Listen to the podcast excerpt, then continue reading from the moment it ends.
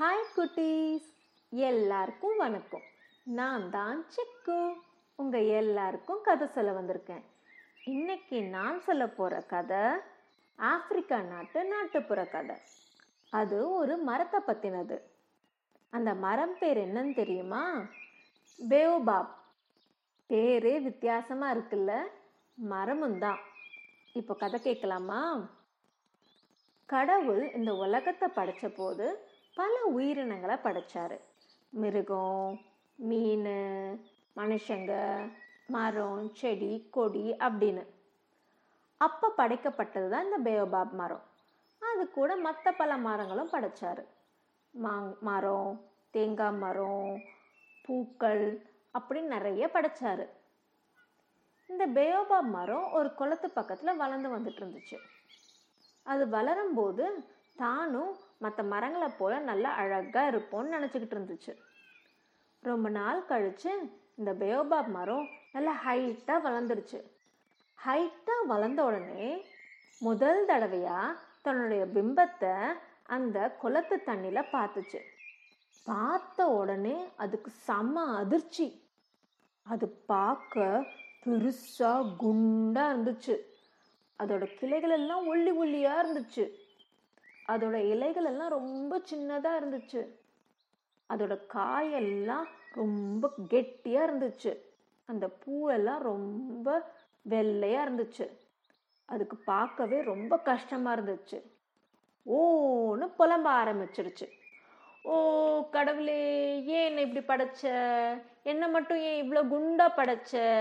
அந்த பனைமரம் பாரு எவ்வளோ ஒல்லியா அழகா இருக்கு. என்னை மட்டும் ஏன் அப்படி குண்டா படைச்ச?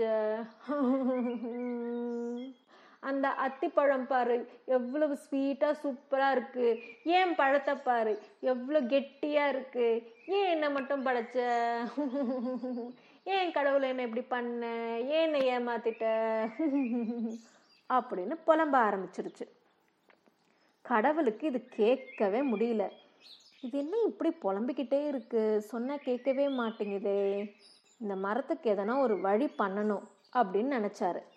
உடனே கடவுள் பூமிக்கு இறங்கி வந்து நீ சொன்னாலாம் கேட்க மாட்ட அப்படின்னு சொல்லி அந்த மரத்தை பிடுங்கி தலைகீழ நட்டு வச்சிட்டாரு. அதோட அதோட பிம்பத்தை அந்த பேயோபம் மரத்தால் பார்க்க முடியல. அதனால எந்த புலம்பலும் இல்லை. அமைதியாக இருந்துச்சு. கடவுளை நிம்மதியாக மேலே கொண்டு இப்போ அந்த பேயோபாப் மரத்தை பார்த்தீங்கன்னா தலை கீழே நட்டு வச்ச மாதிரி தான் இருக்கும்.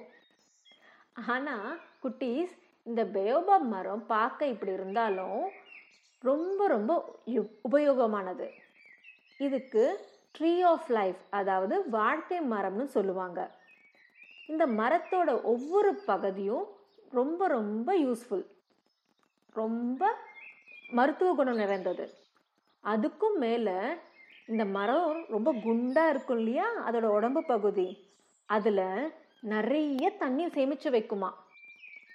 இந்த மரம் ஆப்பிரிக்கா நாட்டில் பார்க்க முடியும். ஆப்பிரிக்கா மடகாஸ்கர் இந்த நெட் ரெண்டு நாட்டிலையும் நம்ம அதிகமாக பார்க்க முடியும். இப்பையும் அந்த ஊரில் இருக்கிற மக்கள் இந்த மரத்தை தண்ணி சேமிச்சு வைக்கிற ஒரு பெரிய தொட்டியை உபயோகப்படுத்திக்கிட்டு இருக்காங்க. இவ்வளவு ஸ்பெஷல் இந்த மரம். புரியுதா குட்டீஸ்? நம்ம எ பார்க்க எப்படி இருந்தாலும் பிரச்சனை இல்லை. நம்ம எவ்வளவு உபயோகமாக இருக்கோங்கிறது ரொம்ப முக்கியம். என்றைக்குமே நம்மளை மற்றவங்களோட கம்பேர் பண்ணவே கூடாது. நம்ம நம்மள தான் இருக்கணும். எப்போவுமே. அதே போல் இனிமேல் நீங்கள் வெளில போகும்போது மற்ற மரங்களெல்லாம் பாருங்கள் ஒவ்வொரு மரமும் யூனிக் தனித்துவம் வாய்ந்தது.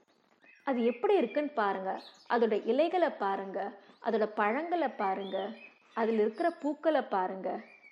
எல்லா மரமும் ஏதோ ஒரு விதத்தில் நம்மளுக்கு பயனுள்ளதாக இருக்கும். ஓகே குட்டீஸ்?